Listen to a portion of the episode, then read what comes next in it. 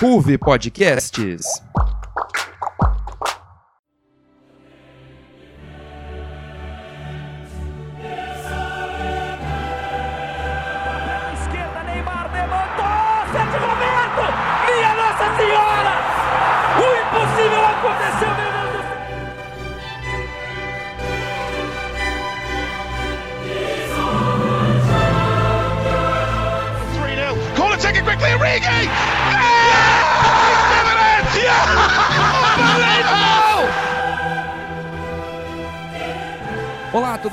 Começa agora o A Liga de Casa, o programa da RUV sobre futebol internacional. Eu sou Alex Silva e hoje me acompanham, cada um na sua casa, o Caio Chiosi, o Matheus Antônio e também o Felipe Uira. Fala, Caio, tudo bem, meu amigo? Fala, Alex, Matheus, Felipe, nossos queridos ouvintes, tudo certo? Vamos aí fechar as quartas de final da Liga dos Campeões. É o único feliz na mesa hoje, né? É, na verdade, eu e o Caio, né? Porque o outro lado da mesa acho que tá meio de cabeça inchada, né? Matheus, você tá bem, meu querido? Ou ainda tá, tá um pouco revoltado com o Liverpool depois dessa eliminação? Olha, Alex, primeiro é um prazer estar aqui com você, com o Felipe, com o Caio, com o ouvinte que está com a gente. Acho que já, já era esperado, né? Mesmo com a mística do Enfield, com a a camisa pesada do Liverpool, do outro lado tinha um gigante também. E acho que todo mundo já esperava que o Liverpool não passaria, principalmente pelo futebol, mas então tá, tá tranquilo até. Pois é. E segundo informações, Felipe Uira terminando o jogo já estava comprando a passagem dele para Dortmund, pegar o aviãozinho, descer lá na Alemanha e arrancar o Henricão do time. Tudo bem com você, Felipe? E aí, Alex, Caião, Matheus, pessoal que está escutando a gente. É, eu cheguei a comentar durante o jogo que ele tem sorte que o jogo é sem torcida, né? Porque poderia rolar umas cenas lamentáveis ali. Mas vamos ver como foi esse jogo aí mais pra frente. Lamentável foi o pênalti que ele fez, minha nossa senhora. Mas enfim, para você que escuta pela primeira vez, o A Liga cobre tudo sobre o melhor do futebol mundial. E nesse episódio vamos falar tudo sobre os classificados para as semifinais da Champions League. Já deu para perceber que Liverpool e Borussia Dortmund ficaram de fora, né? Então aproveita para já seguir o programa aqui no Spotify para não perder nada dessa temporada. Além, claro, de seguir a Ruve nas redes sociais. É arroba Ruve Bauru no Instagram e Ruve Podcasts lá no Facebook.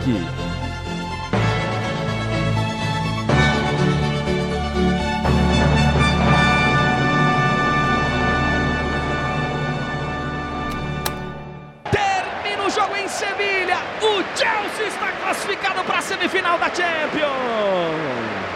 Para começar esse episódio, vamos para o jogo entre Chelsea e Porto, que foi mais uma vez em Sevilha, na Espanha. O Porto até venceu a partida por 1 a 0, mas não foi o suficiente para reverter a vantagem dos Blues e assim o Chelsea garantiu a sua classificação por ter vencido o primeiro jogo, né, por ter vencido a primeira partida do mata. E assim o Chelsea avança para as semifinais da Champions. Caio, Chelsea vazado pela primeira vez nesse mata-mata, mas controlou bem o jogo. Como que fica esse confronto agora, pensando no Real Madrid, pensando na semifinal da Champions? Bom, Alex, eu acho que uma lição que o Chelsea pode tirar desse jogo contra o Porto é que ele não pode desperdiçar as chances que ele cria porque qualquer gol perdido agora vai fazer muita falta nessa reta final de Liga dos Campeões. Um jogo sem brilho, confirmou aquilo que a gente esperava, o Chelsea avançando para a semifinal, depois da vantagem que construiu no jogo de ida. É, o Porto não conseguiu ser ofensivo e criar chances, pois essa não é a característica da equipe, a característica da equipe é mais defensiva. Levou perigo em bola parada, chuveirinho, mas nada de muito de chances muito claras. É, o grande destaque da partida para mim foi o golaço de bicicleta do Taremi já nos 48 do segundo tempo um gol digno de Puskas, né? Porque ele pega ali o cruzamento de primeira. Foi o primeiro gol que o Chelsea sofreu nesse mata-mata, foi um baita de um golaço, né? O cara tirou um gol ali da cartola. Mas o Chelsea controlou as ações, controlou o jogo, mas não pode perder as chances que ele cria, porque isso pode fazer falta, ainda mais contra um Real Madrid que manda na Liga dos Campeões praticamente, né? Sabe muito jogar essa competição. E acho que uma lição positiva para o Chelsea, pelo menos, é, falando né, das chances perdidas é, é o controle de bola deles, o controle do jogo, assim, da situação do jogo foi muito boa. E aqui eu destaco principalmente o Jorginho. O Jorginho fez uma partida de, é, muito, muito boa. Estava é, presente durante o campo todo. Ele, mesmo jogando do lado do Kanté, que a gente, lembrando do Leicester, seria aquele volante de ficar na cabeça da área defendendo ali, bem próximo aos defensores. O Jorginho acabou sendo, o, acho o destaque defensivo do Chelsea, pelo menos no meio-campo ali, ele ajudando muito, principalmente o Rudiger e o Chilwell. O Chilwell, que é um lateral bastante ofensivo, então o Jorginho foi muito importante de novo, né? Ele que já fe tinha feito uma boa partida no primeiro jogo, ele teve oito desarmes, duas interceptações, quatro cortes. Ele ganhou 12 de 19 duelos no chão. Então, mais uma boa partida do Jorginho, que vinha sendo. Desde que ele chegou no Chelsea, assim, ele nunca foi um grande destaque, né? Ele, ele pecou bastante é, na situação de passe, na criação de jogadas aparecia sempre no pênalti às vezes, mas é, agora tendo um, um, reforço diferente né, na, na, situação defensiva. E na criação eu destaco o Pulisic, que fez uma partidaça, apesar do Chelsea sair sem gols do jogo, o Pulisic foi muito bem, muito presente, buscando muito o jogo, driblando bastante pelo meio. O Porto, claro, foi para pressão por causa de que precisava da vitória, né? E é, mesmo não sendo fora de casa, enfim, é, os gols fora de casa valiam. É, mas ele foi muito bem, se livrou bastante do, do, dos outros jogadores do Porto, sofreu 11 faltas durante o jogo inteiro. Então, acho que para começar, esses dois destaques aí para o Chelsea são bem interessantes. O Pulisic foi eleito o craque do jogo, né? É, então, ele recebeu esse prêmio ainda bem merecidamente, na minha opinião. Com certeza. E também um outro detalhe, Matheus, que acho que é importante a gente pontuar, tem aqui uma aspas do Tuchel, que ele fala assim, ó, fizemos o que tínhamos que fazer, foi um duelo muito duro, Talvez não seja bonito de assistir na televisão, mas do lado de fora foi uma partida muito intensa, muito rápida. Com essas aspas do Tuchel, fica a sensação de que o Chelsea jogou simplesmente para fazer o que tinha que fazer, que era classificar e tá tudo certo, Matheus? É, e eu acho que é bem isso que o Chelsea vem fazendo ao longo da temporada desde que o Tuchel chegou, né, Alex? É um time que é eficiente e passa segurança, principalmente no momento defensivo, apesar de ter sido vazado pela primeira vez agora no mata-mata. Só que é um time que não busca encantar com o jogo, busca ser eficiente busca o resultado, que é, e é isso que ele vem fazendo até agora e vem dando muito certo. O único problema é que esse jogo é no limite, no limite eu digo que é, nunca é mais do que o necessário, nunca o Chelsea apresenta uma partida muito boa, em questão que o time atropela um adversário nesse sentido. Isso pode dar errado em fases mais agudas, quando o time precisar performar é melhor, precisar fazer uma atuação em que todo mundo vai ter que jogar muito bem, precisar reverter um resultado, principalmente quando jogar com o Real Madrid, que é um time que vem em ascensão na temporada também e está muito bem, está muito confiante. Então, esse jogo no limite pode ser prejudicial sim para o Chelsea nessa semifinal. Alex, e não sei o que o Caio e o Matheus acham, acho que tem uma discussão interessante. Como que fica a situação do Werner e do Ziyech nessa, nessa escalação do Chelsea? Eu acho que eles dois são os que estão saindo perdendo nessa ida para o Chelsea, porque o Havertz é, fez um bom papel como falso 9, não é a posição dele, né? É óbvio. É, assim, ele pode performar como falso 9, já fez isso no Bayer Leverkusen e é uma opção, é, mas ele não foi, acho que, contratado para isso. E o Mason Mount e o Pulisic jogando muito bem. É, o Mason Mount, para mim, pelo menos, é o destaque da temporada do Chelsea, vem atuando muito acima e é engraçado porque ele, é, ele já era do Chelsea, né? Ele não foi contratado, então interessante isso. Eu não sei como fica a situação do, do Werner e do, do Ziyech. O Werner que teve suas chances de mostrar o futebol e não, não apareceu muito, perdeu várias oportunidades de gol, etc. E o Ziyech, para mim, é o maior mistério, porque é, eu posso ter assistido poucos jogos do Chelsea, mas eu vi muito pouco dele em, em campo, assim. E essa foi outra partida que ele entra no final é, mais tentando controlar a bola. Não sei a opinião do Caio e do Matheus, mas acho que esses dois estão perdendo, perdendo um pouco do futebol ali.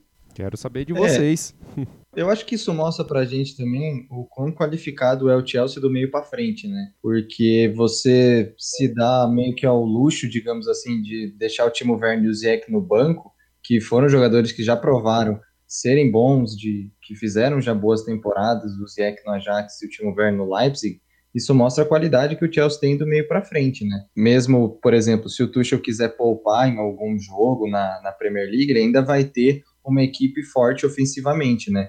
É, imaginando que ele tire Pulisic e Mouth para colocar eles na Liga dos Campeões, você vai ter na Premier League, por exemplo, Werner, Havertz e Ziyech, que é um trio ofensivo bem, bem forte assim para o cenário europeu, eu acredito. Então, eles perdem, mas o Chelsea ganha nesse caso, né? Porque você continua tendo qualidade nos dois times, digamos assim, né? Tanto na reserva quanto na titularidade. E você, Matheus, sente que o futebol deles caíram na equipe do Chelsea ou foi uma situação de momento? Até porque tem várias opções ali. O Chelsea ganha com isso. Como que você enxerga essa questão do Werner e do Ziyech levantada aí pelo Felipe Uira? É, pois é, como o Felipe falou, acho que são dois casos bem distintos, né? O Werner teve muita chance de mostrar que ele merecia ser esse titular foi contratado para isso, mas acabou não correspondendo da maneira que é, o próprio Chelsea esperava dentro de campo e o Ziyech mal jogou.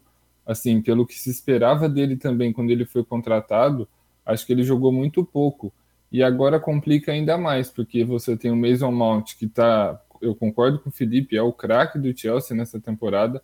Tem o Havertz, que está voltando a jogar bem, e um Pulisic, que ficou fora por um tempo e que entrou e já está se destacando. Então acho que, como o Caio falou, talvez seja uma boa opção para a Premier League, que o Chelsea precisa brigar para conseguir a classificação direta ainda. Então ter esses dois caras que são muito bons pode ajudar na, na rodagem do elenco e a poupar os titulares sem perder tanta qualidade. E acho que eles vão ter que brigar muito para voltar justamente para essa titularidade, porque quem está no lugar está jogando muito bem e está sendo fundamental para os resultados do Chelsea até agora. Ô Felipe, e qual análise que dá pra gente fazer da temporada do Porto nessa Champions, né? Da campanha do Porto na Champions League, chegando até essas quartas de final, lutou até o fim para tentar a sua classificação, mas acabou eliminado pela equipe do Chelsea. Olha, é um, um surpreendente, claro, né? A gente nunca é, ia apostar que o Porto ia chegar tão longe, né? Mas pegou um grupo até acessível ali com City, Olympiacos e Marseille. Acho que o Marseille foi a grande decepção desse, desse grupo C na, na fase de grupos ainda é, mas conseguiu arrancar ali uns pontinhos, ficou com 13 pontos no final das contas e escalou bem até né, as quartas de final, fez um, um, confronto bastante forte com a Juventus, fez os gols que precisava fora de casa, foi, fez aquela prorrogação maluca lá é, que a gente comentou aqui e até assim continua forte na, na, disputa pelo título da Liga Portuguesa. Então, mesmo se dividindo ali entre duas competições, jogando Liga Portuguesa e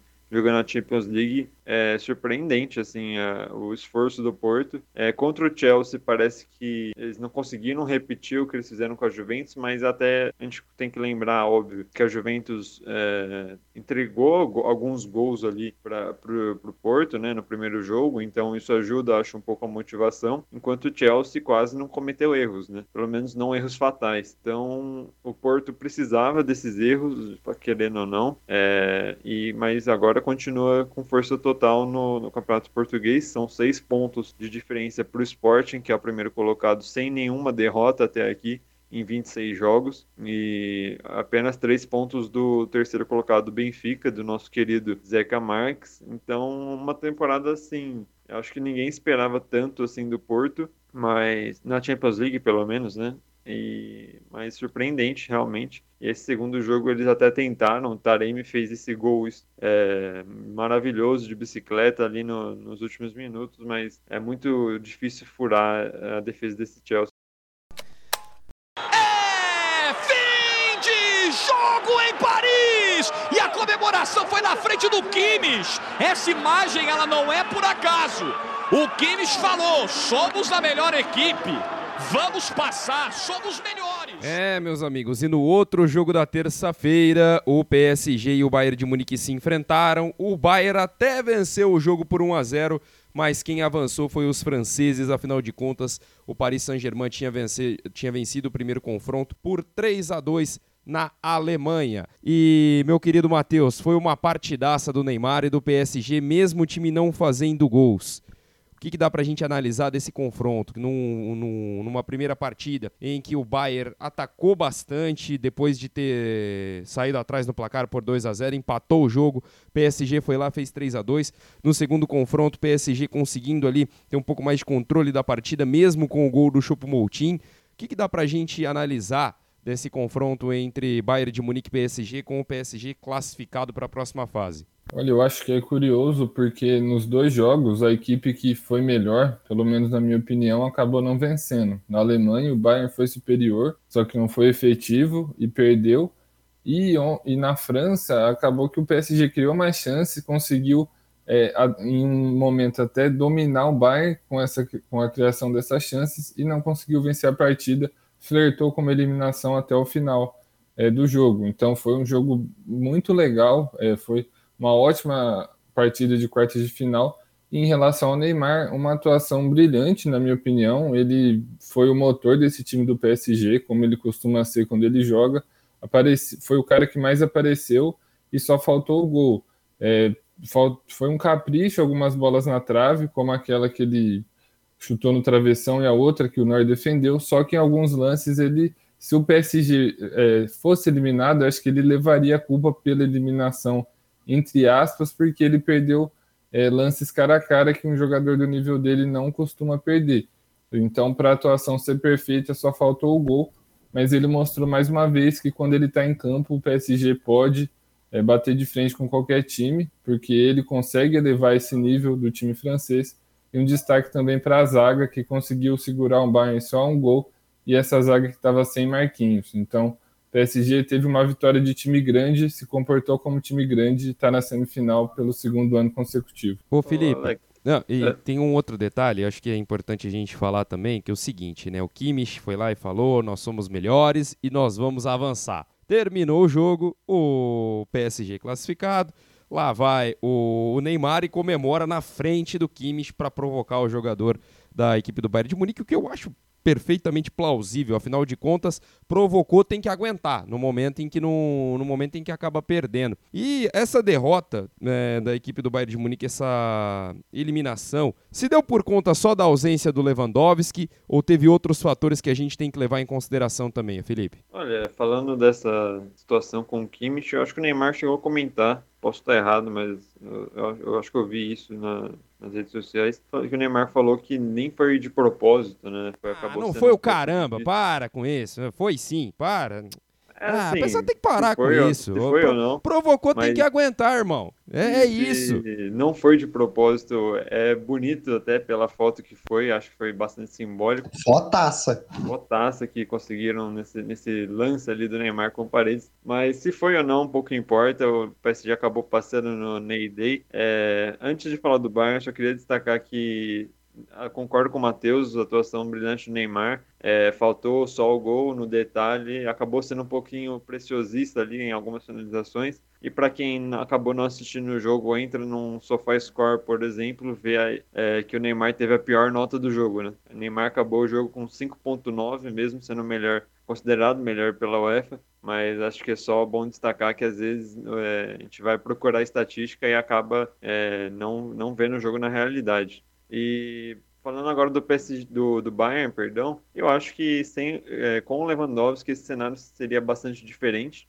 É, tanto é, pela defesa do PSG, que focaria muito mais no, no Lewandowski do que focou no Choupo-Moting, quanto pelo próprio Bayern. Né? É, é, difícil falar que o Lewandowski não faria muita diferença nesse jogo, porque a, a diferença técnica e de qualidade do Lewandowski para o Choupo-Moting é assustadora, né? O Choupo-Moting, a bola batia nele, às vezes a jogada morria e é, a movimentação do Lewandowski é muito melhor que a dele, então a criação de chances ia ser muito é, favorecida por isso, né? Então é, o Bayern acabou pagando por não ter um reserva que não joga nem metade do que o Lewandowski joga, né? Então eu acho assim que faria diferença. E eu, é claro que não dá pra gente falar isso sem fazer uma análise mais complexa, mas eu acho que com o Lewandowski o Bayern poderia ter passado uma análise bem fria e, e, numérica, assim, eu acho que o Lewandowski faria os gols que o Choupo-Moting perdeu, então acabou que fez a maior das diferenças. Fez diferença também o Bayern de Munique não ter banco de reservas,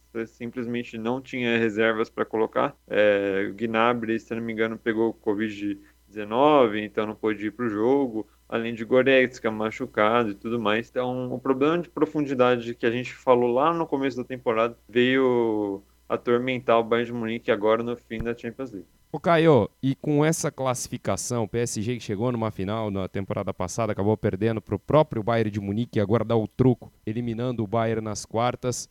É, com essa classificação, com o histórico recente, Dá para dizer que o PSG subiu uma prateleira no nível do futebol europeu? Cara, difícil afirmar isso por enquanto, mas uma coisa que o PSG vai criando é maturidade. A equipe já deu o troco no, no Bayern de Munique, já tinha vencido o Barcelona com muita autoridade nas oitavas. Só um detalhe. Sob, so... Oi? Só um detalhe legal, você falou do Barcelona, eu lembrei que um amigo meu falou e eu, e eu fui prestar atenção nisso o PSG vai enfrentar a trilogia do, do Pep Guardiola na sequência. Pegou o Barcelona nas oitavas, o Bayern nas quartas e agora pega o Manchester City na semifinal. Ele falou isso, eu não tinha parado para pensar, é coisa totalmente aleatória, é bem verdade. Mas você falando agora eu lembrei, vai ser a trilogia do Pep Guardiola, o PSG enfrentando aí para tentar chegar na final da Champions, Caio. Desculpa te atrapalhar para falar uma coisa aleatória, mas é que eu lembrei e não podia esquecer de novo. Não, muito legal. E na, e na mesma ordem, né? O Pepe começou, começou treinando no Barcelona, depois foi pro Bayern, agora tá no City. O PSG vai ter esse mesmo caminho aí, né? Oitavas, quartas e agora semifinais. Mas a equipe vai ganhando maturidade. Soube sofrer contra o Bayern de Munique no, no segundo tempo. É, a equipe chegou muitíssimo pouco à frente. De cabeça, agora eu só me lembro de uma chance que o Neymar teve em que o Neuer saiu ali da área e deu um carrinho. O Neymar não quis dividir a bola com, com o Neuer, e daí o, o Paris Saint-Germain acabou perdendo, é, desperdiçando o ataque. Mas eu também tenho que falar que o Bayern de Munique fez um jogo bem abaixo do que fez no, no primeiro jogo e do que fez na, e do que faz na temporada. Produziu 14 chances, né, deu, deu 14 chutes ao gol, sendo que apenas 5 foram no gol e os outros 9 ou foram para fora ou foram bloqueados. Então o Bayern produziu muito pouco para um time que, que tem que vencer o jogo por dois gols de diferença ali para se classificar. Aí nos últimos 20, 15 minutos a equipe foi totalmente na base do abafa, é, de jogar a bola na área e daí seja o que Deus quiser. Mas o PSG vai criando maturidade, vai criando casca, como a gente costuma dizer, e vai aí avançando e tem totais chances aí de levantar a taça da Liga dos Campeões. E deve muito tanto pro Pochettino, que querendo ou não tem influência nesse time, né? É, e como ele vem jogando, mas acho que é, apesar de ter Mbappé, apesar de ter Neymar, apesar de ter Marquinhos, o que o Keylor Navas é importante nessa classificação para a semifinal é absurdo assim, é, e não só pelo primeiro jogo contra o Bayern de Munique que ele foi completamente decisivo, quanto contra o jogo contra o Barcelona, que apesar do 4 a 1 e tudo mais, ele salvou muito o PSG o Barcelona foi bem melhor em alguns momentos do, dos dois jogos, inclusive. Jogou bem é, no empate, mas também jogou bem no 4 a 1 é, O placar foi bastante aberto, mas o Barcelona teve sua chance. Então, o Keylor Navas, é, para mim, vem sendo um dos maiores nomes do PSG e talvez da própria Champions League até agora, porque ele vem sendo o principal personagem desse time. E acho que às vezes acaba faltando um pouco de mérito para ele também. Aí então, PSG classificado para a próxima fase, eliminou o Bayern de Munique, o Bayern que não vai conseguir conquistar o bicampeonato consecutivo da Champions League. O campeão, o atual campeão, está eliminado fica pelo caminho, o PSG segue na Champions. E a gente vai falar daqui a pouco sobre o adversário do PSG. Afinal de contas, o Manchester City também garantiu a sua classificação para a próxima fase. E com isso nós encerramos o nosso primeiro bloco. Mas fica por aí que ainda temos outros dois jogos para nós discutirmos aqui nessa mesa do A Liga. Enquanto a gente está nessa pausa, aproveita aí para seguir a Ruve no Instagram. É arroba Bauru no Instagram e Ruve Podcasts no Facebook. Ruve é R U V. Só você procurar lá, procurar lá arroba Ruve Bauru no Instagram e Ruve Podcasts no Facebook.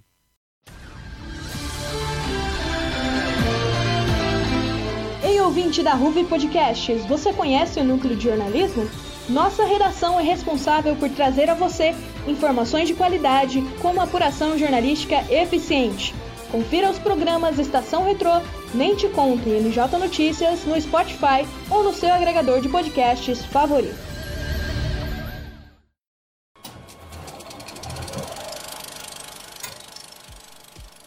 Respeitável público da Ruve Podcasts, você conhece o núcleo de entretenimento?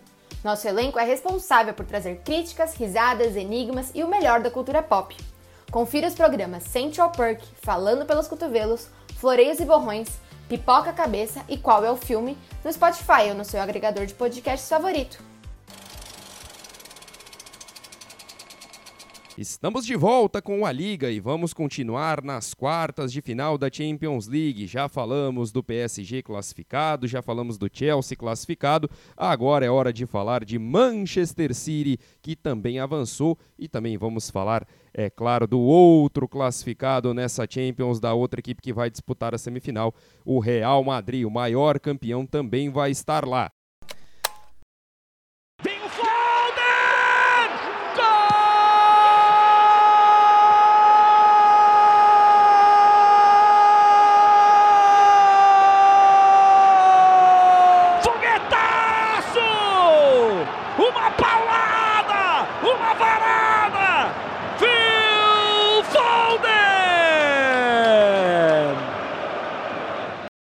Falarmos desses jogos, vamos começar com Borussia Dortmund e Manchester City. Afinal de contas, a equipe aurinegra recebeu o City na Alemanha e precisava da vitória para se classificar. Precisava apenas de 1 a 0, até abriu o placar, mas depois tomou a virada por 2 a 1 e o City assim conseguiu garantir a sua classificação para a semifinal da Champions League nessa temporada. E para falar desse jogo, é claro, eu tenho que abrir com ele. Felipe Uira, o seu Borussia Dortmund abriu o placar, mas acabou tomando a virada da equipe do Manchester City. Como que você analisa esse jogo? Dava pé para a equipe do Borussia Dortmund? Ficou ali, de fato, muito próximo da classificação ou não? Olha, não tem como falar que não, não ficou próximo da classificação. É claro que é, quando foi sorteado esse caminho para o Borussia Dortmund contra o Manchester City, é, ninguém esperava que seria tão difícil assim para o City. E esse primeiro gol no, do Bellingham, logo no começo, é, mostrava que o Dortmund estava dando jogo contra o, contra o Manchester City.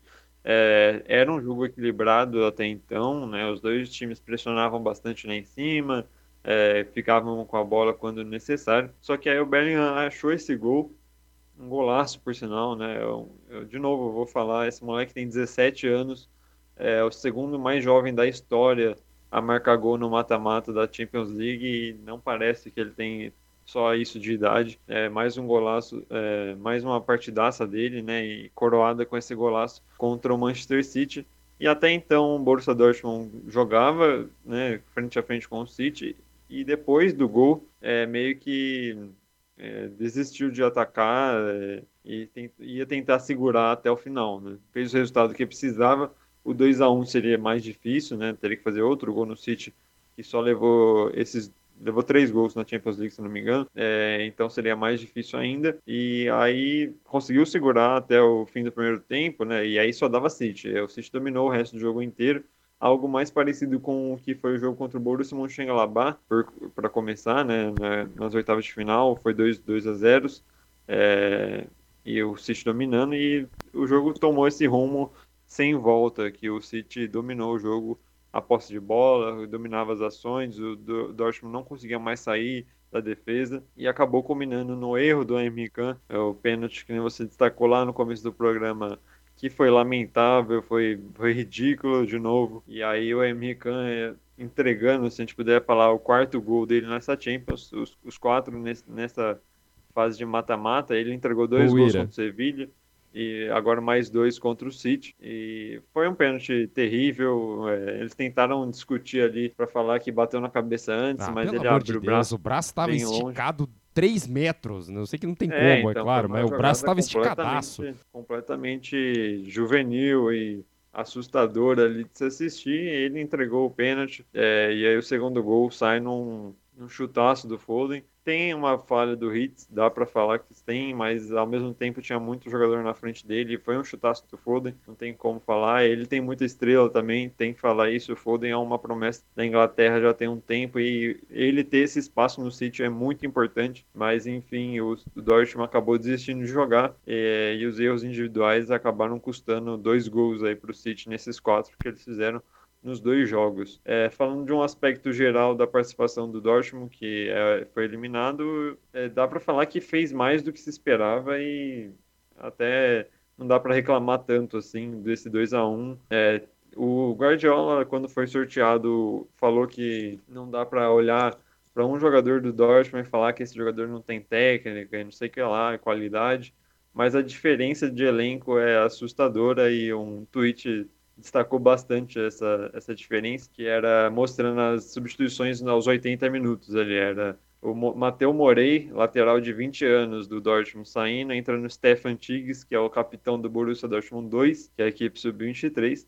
e do outro lado saindo Riyad Mahrez, que é uma das grandes contratações do City, tá indo do Leicester, e entrando Raheem Sterling, que é uma outra é, contratação milionária, né? Então, acho que representa bem o que essa é a diferença. Ô Felipe, só me responde uma coisa. Se por acaso você tivesse a oportunidade de estar no estádio, você entraria ali para pegar o Henricano tapa né, depois daquele pênalti? Olha, eu diria que dá vontade, né? Pelo amor de Deus, como ele consegue errar tanto num jogo tão grande, mas é, ele, eu, como eu falei, ele tem um pouco de sorte de não ter torcido no estádio. Fique bem claro, não estou incentivando a violência não, tá gente? É só brincadeirinha numa suposição, tá bom? Fique, que fique bem claro isso. Agora, Caio, e esse Manchester City? Líder isolado da Premier League, classificado para a semifinal da, da Champions. O que, que dá para prever aí agora, já pensando na semifinal, diante da equipe do Paris Saint-Germain, é, sobre essa equipe do City, sobre esse time do Guardiola?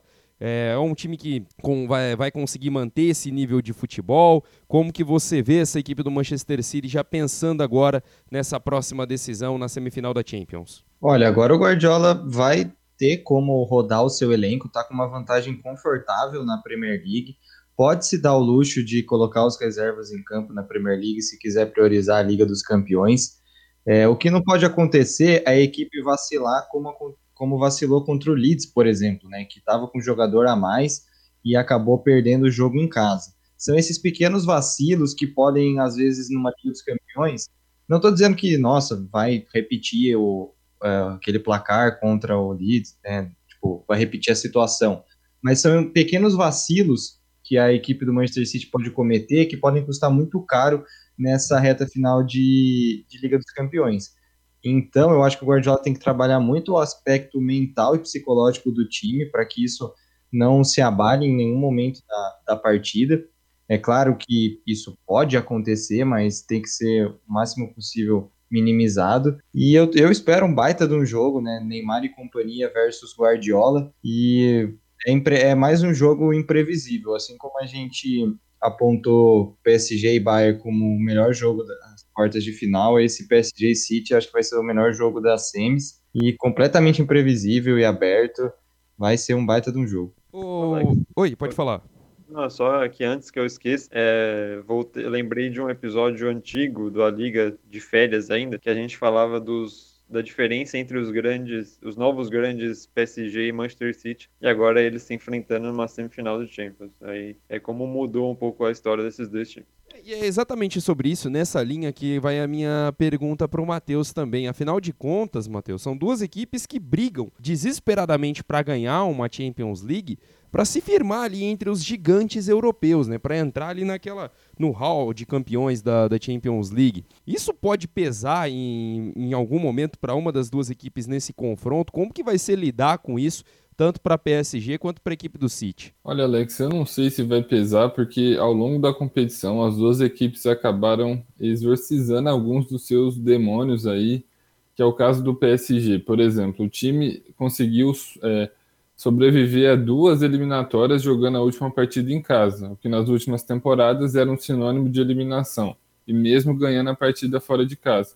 Então, sofreu contra o Barcelona, sofreu contra o Bayern, mas no final das contas conseguiu a classificação. Em outras oportunidades chegava a jogar até melhor que o adversário, e mesmo assim ficava pelo caminho. Então isso eu acho que agregou muito para o lado psicológico do PSG, assim como a vitória do City hoje é, em uma quarta de final. O City sempre perdia e quando o Bellingham fez o gol, hoje eu confesso que eu pensei que estava tudo encaminhado para o roteiro das últimas temporadas também, que o City ia acabar se embananando ali, não ia conseguir a classificação, mas não foi isso que aconteceu. O time mostrou força, conseguiu a virada e está na semifinal depois de seis anos, se eu não me engano, que eu acho que a última temporada que eles chegaram foi 2016. É, então cinco anos que eles não chegavam na semifinal e é uma briga assim que entre no patamar, que é a palavra que está na moda agora, eu colocaria o City já um pouco à frente do PSG em termos de conquista, porque o City já se tornou uma potência, é, já se estabilizou na Premier League, que é uma liga muito mais forte que a liga francesa. Só que acho que isso não vai significar muita coisa quando os dois se enfrentarem, porque vejo o City como um conjunto melhor, um conjunto mais bem treinado, até pelo tempo que o Guardiola tem à frente do time, e o PSG com valores é, melhores, principalmente lá na frente, com Mbappé e Neymar, que podem acabar com o jogo a qualquer momento. Alex, só rapidinho, você falou dessa questão do dinheiro. É, o último clube rico, digamos assim, né, que teve uma injeção de dinheiro ali a ganhar a Liga dos Campeões foi o Chelsea, e na, na temporada 2011-2012. O Chelsea foi comprado no começo do século, se não me engano, 2013 2002, 2003, não, não vou lembrar agora. E ele só ganhou a Liga dos Campeões na temporada 2011, 2012. E então, e agora o Chelsea já é um, um clube com, é, é, um clube rico ainda, né? Mas já é um clube consolidado no cenário europeu, já tem sua Liga dos Campeões, já está num patamar acima de Paris Saint-Germain e Manchester City, ao meu ver, no cenário internacional. Eu tenho certeza que ele fez questão de lembrar disso também para lembrar que o Corinthians foi campeão mundial em ah, 2012 em cima do Chelsea, né? É, nada a ver. Eu te conheço, Caio. Nada, nada. É só para. É, o que eu quis dizer é que, é que, assim, no processo de compra, de, no processo de riqueza de um clube, né, da, no momento que o injeta muito dinheiro, os resultados demoram a vir. Não, com certeza. Tem que ser um trabalho, né? uma sequência, uma filosofia de trabalho que tem que ser adotada e a partir do momento que você consegue seguir o seu planejamento e tem uma sequência nesse trabalho, uma hora os resultados vêm. E é, é o que aconteceu com o Chelsea, é o que acontece, querendo ou não, com a equipe do Manchester City. Afinal de contas, ainda não venceu uma Champions League, mas como bem disse o Matheus, é um time que já tem uh, sua consolidação dentro da Premier League que é o maior campeonato de clubes da, dentre as ligas nacionais, é o campeonato mais disputado. Então, concordo com vocês, acho que é importante é, estar, fazer esse planejamento. E é um outro detalhe: para você ser campeão, você tem, você tem que disputar. E hoje, Manchester City e PSG são times que sempre vêm chegando nessas fases de mata-mata da Champions. PSG chegou numa final no, na temporada passada, bateu na trave. E esse ano vai chegar em, mais uma vez na semifinal e quem sabe pode disputar mais uma vez a decisão da Champions League. É fim de jogo em Anfield! O Real Madrid é semifinalista da Liga dos Campeões da Europa. Vai pegar o Chelsea em 180 minutos numa grande semifinal de Champions de um sempre grande Real Madrid. Muito bem, meus amigos. E no último jogo dessa fase, o Liverpool recebeu o Real Madrid em Enfield. O jogo foi pegado, mas o placar não saiu do 0 a 0 e o Real Madrid assim garantiu a sua classificação, pois venceu a primeira partida por 3 a 1. E para falar sobre esse confronto, é claro, vou chamar o Matheus, porque é o torcedor do Liverpool e, claro, acompanhou a partida. Matheus, Real Madrid eliminando o Liverpool e agora tem outro inglês pela frente. Como que você vê esse confronto? O que aconteceu com a equipe do Liverpool que não conseguiu é, fazer frente para a equipe do, do Real Madrid? E como você analisa os merengues agora já pensando na sequência da Champions, já pensando na semifinal da competição? Olha, em relação ao Liverpool, eu lembro que quando eu fiz, a, eu e o Felipe, a gente fez a live meio de prévia desses confrontos, eu lembro que eu falei que Liverpool e Real eram dois times que estavam em ascensão e que ia ser um jogo muito legal. Só que acabou que desde a primeira, da, da, primeira parte do confronto não foi assim, porque o Real sempre foi melhor. O Real se mostrou um time é, bem acima do Liverpool, principalmente no jogo de ida, e hoje ele só fez o arroz com feijão ali, se defendeu, tentou agredir no contra-ataque, e o Liverpool até chegou, conseguiu criar algumas chances, principalmente no começo da primeira etapa, só que acabou parando no Courtois, que merece destaque. Hoje ele fez uma grande atuação, evitou chances claras de gol do Liverpool. Só que mesmo com essa criação de chances claras, o Liverpool é um time que parece que perdeu a química. O trio de ataque que jogava no automático nas últimas duas temporadas parece que não consegue fazer nada de diferente, parece que eles não estão tão entrosados quanto eles eram antes. E é um time sem criatividade, um time que parece que tá, joga de maneira burocrática e pegou um Real que vem muito quente na temporada. O Real eh, tinha acabado de vencer o Barcelona no clássico no final de semana então estava muito bem, muito confiante e hoje nem precisou fazer tanto para eliminar o Liverpool, é, que jogou em casa. Normalmente os milagres que o Liverpool opera na Champions ele opera em Enfield, mas hoje realmente faltou futebol e passou o melhor time. E creio eu que passando é, o Real, o Chelsea vai ter mais trabalho, mesmo que o Liverpool é um confronto doméstico que as equipes se enfrentam é, rotineiramente. Acho que o Chelsea seria favorito contra mais favorito contra o Liverpool na semifinal, porque para mim o Chelsea está um pouquinho à frente do Real nesse confronto. Ô, Caio, Alex, oi, pode falar. Ah, é que o, o Matheus citou o Courtois e eu acho que o, é relevante o destaque ao Casemiro também. E ele citou o El Clássico que o Real Madrid ganhou do Barcelona. É, e mais uma partidaça do Casemiro, né? Extremamente bem, fez um jogaço contra o Barcelona e não foi diferente contra o Liverpool. Foi o melhor, foi considerado o melhor jogador em campo e Acho que é, é relevante esse destaque para o Casemiro, que dessa trinca clássica do meio-campo do Real Madrid, que se vencer esse campeonato vai ficar marcado para com certeza, como já é marcado, mas é mais uma boa partida do meio-campo. Com certeza. E Caio, tem um detalhe assim que me chama atenção de uma certa forma, porque esse time do Real Madrid, diferente de temporadas passadas, acho que até por não ter o Cristiano Ronaldo, não é aquele time que você olha assim e fala de cara, nossa, é um timaço para brigar mais uma vez por Champions League. Mas está lá de novo na semifinal. Né? Chega de mais uma vez numa semifinal de Champions. É um time que tem camisa, afinal de contas é o maior campeão da, da Champions League. O que, que acontece com esse Real Madrid? Qual foi a química que o Zidane conseguiu dar nesse time para chegar nessa semifinal? Bom, primeiramente eu acho que o Real Madrid é uma das equipes que melhor sabe aproveitar os momentos da temporada está em franca ascensão, venceu o Clássico contra o Barcelona, está ali na cola do Atlético de Madrid. Então, assim, é um time que cresce muito em momentos decisivos na temporada, sabe aproveitar o momento. E respondendo a sua pergunta, Alex, eu acho que solu... o que o Zidane fez foi confiar nesse trio de meio campo que já deu muito fruto, já deu muito título para o Real Madrid, essa trinca com Casemiro, Kroos e Modric. É, eu vi uma discussão no Twitter esses, tempo, é, semana passada de que já está meio que aberta uma discussão é, para ver qual trio foi melhor, qual trio foi mais relevante, né? Se foi esse trio do Real Madrid, Casemiro, Kroos e Modric, ou se foi Busquets, Xavi e Iniesta. Eu acho que é uma discussão bem bacana de se ter, assim, porque o trio do Real Madrid ganhou várias ligas, ligas dos campeões, é, é, tem muita química, eles se complementam. O Casemiro é um exímio marcador, o Modric é um baita de um motor nesse time, e o Kroos é aquele cara que vai descolar um lançamento e um passe perfeito a qualquer momento. Então, eu acho que o Zidane é, apostou na, na, sua trinca de meio-campo de confiança. As, é, em algumas partidas adiciona o garoto Valverde, que é muito bom, tem uma segurança muito boa no meio-campo, agrega bastante ao time, mas eu acho que mais uma vez o segredo do Real Madrid está nesse trio de meio campo. E Felipe, o Matheus comentou uma coisa importante, que é parece que esse time do Liverpool não joga mais no automático como jogava antes. Você vê que já há um desgaste nessa equipe, talvez com o treinador, com os próprios jogadores do elenco.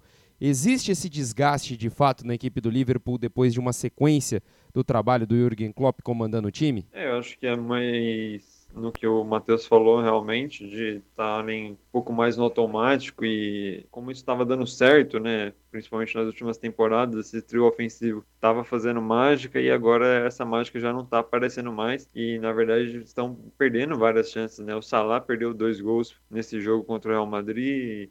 É, eu, eu, eu, falei um pouco disso no último episódio. Eu acho que essa, eu acho que o Klopp não vai sair simplesmente do Liverpool pela temporada que fez, porque apesar de ser abaixo e abaixo das expectativas também, né? Claro, ainda mais com o Thiago e o Jota chegando, pela, pela possibilidade de inconstância. Eu acho o, o Liverpool deu tempo para o Klopp trabalhar e viu que isso deu frutos, deu numa Champions League, deu numa, deu numa Premier League, desculpa. É a primeira um pouco a primeira temporada inconstante, a gente pode falar do Liverpool, e mesmo assim é, ele consegue algumas vitórias aqui e ali. Em casa, realmente vem numa sequência terrível, mas a, às vezes dá, um, dá uma pinta de melhora em alguns jogos e, a outro, e os outros é, já, dá, já volta para um marasmo que o Liverpool vem vivendo, mas não sei se isso é um desgaste com o Klopp em si, se é realmente é uma falta de, de ânimo que os jogadores tinham pela, pelas conquistas, ou se eles estão meio confortáveis com o que já conquistaram, mas esse trio já funciona muito e ainda pode funcionar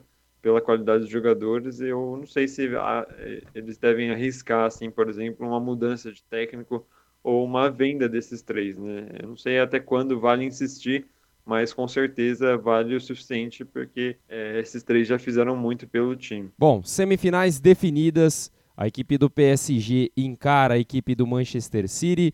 O Real Madrid encara a equipe do Chelsea. Deixa eu pegar aqui as datas dos jogos que vão acontecer as semifinais da, da Champions League. Já tem data marcada, né, Felipe? Eu não estou aqui com a tabela aberta nesse momento, mas é daqui duas semanas né, que começam os jogos, é, né? É, exatamente. É, tem uma semana de intervalo ainda se eu não me engano, na, na semana do dia 28. 27 e 28. É, é 27 e 28, uhum. e até lá a gente está sem Champions League. E antes de da gente ir para o encerramento, não sei o quanto eu estou alongando isso aqui, uhum. mas acho que é uma discussão interessante do Real Madrid, principalmente, se ele é campeão dessa Champions League e o quanto isso significa para o Benzema numa bola de ouro. É claro que o Benzema não, não é um dos favoritos para bola de ouro, mas se o Real Madrid, por exemplo, é campeão da, Copa, da Champions League e da La Liga numa recuperação fantástica no meio da temporada, quanto isso influencia para para considerarem essa temporada do Benzema em si, né, o quanto ele foi importante para isso. E essa questão que vocês até comentaram antes do, do Chelsea ter sido comprado e o City e o, e o PSG também, e o Real acabar sendo um dos únicos que não recebeu esse grande financiamento, apesar dele ser rico por natureza. Ó, os jogos vão acontecer na semana do dia 27 de abril e do dia 4 de maio, tá? Só para informar depois,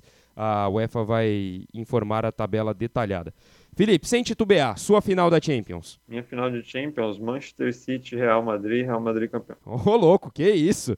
E aí, Matheus? É, PSG e Real Madrid com PSG campeão, sem querer zicar nenhum dos times aí. Os caras já estão falando até o campeão. Vai, Caio, fala aí também. O, quem vai ser o campeão da Champions? Não, não, não eu não vou falar que vai ser o campeão, não. Ah. A final vai ser Paris Saint-Germain e Chelsea. Aí depois a gente vê o que acontece. Todo mundo com uma final diferente. Eu, eu, eu acho que vai dar PSG. O Chelsea na final e não quer falar o campeão. Aí pois é. É, que beleza, né? Acho que vai dar PSG e Real Madrid nesse confronto de final da Champions. Depois a gente confere quando chegar o A Liga da, da final da, da competição. Bom, Por mais amigos... que a gente seja bom de palpite, não quero arriscar, né? Entendi. e com os classificados para as semifinais definidos e os palpites do A Liga, nós encerramos esse a Liga por aqui. Semana que vem não teremos Champions, mas o A Liga continua com nossas análises e, é claro, a gente vai trazer o melhor do futebol mundial aqui para você. Para não perder nada, segue o programa aqui no Spotify. É só você clicar no seguir ali e você não vai ser notificado nem nada. A única coisa que vai acontecer é quando você abrir o seu Spotify, tendo um episódio novo do A Liga, vai aparecer ali no seu feed. E além disso, siga também a Ruve nas redes sociais. É arroba Ruve Bauru no Instagram RUV Bauru no Instagram e Ruve Podcasts lá no Facebook. Quero agradecer a você, ouvinte, que esteve aqui conosco e também a esse time de comentaristas que sempre estão aqui comigo. Caio, grande abraço para você, meu querido. Até a próxima. Um abraço, Alex, Matheus, Felipe, nossos queridos ouvintes. Valeu por ter escutado até aqui e semana que vem a gente está de volta. Abração, Matheus. Até a próxima. Um abração, Alex, Caio, Felipe, e abraço especial para o nosso ouvinte e esperar esses confrontos que prometem muito agora. Com certeza. Falou, Felipe, até a próxima. Até a próxima, Alex, Caião, Matheus, pessoal que está escutando a gente. Fica ligado no Instagram da Ruve, que vai estar tá saindo novidade do A Liga aí nas próximas semanas. Maravilha. As narrações que você ouviu nesse programa são do TNT Esportes, nas vozes de André Henning e Jorge Igor. Ruve Podcasts. O A Liga é um programa do Núcleo de Esportes da Ruve Podcasts. A locução foi feita por mim, Alex Silva. O roteiro, a edição de som e a produção são dele, Felipe Uira. E a edição geral do Núcleo é dela, Maria Tereza Ribeiro. Para você que esteve aqui conosco, um forte abraço, um beijo no coração e até a próxima!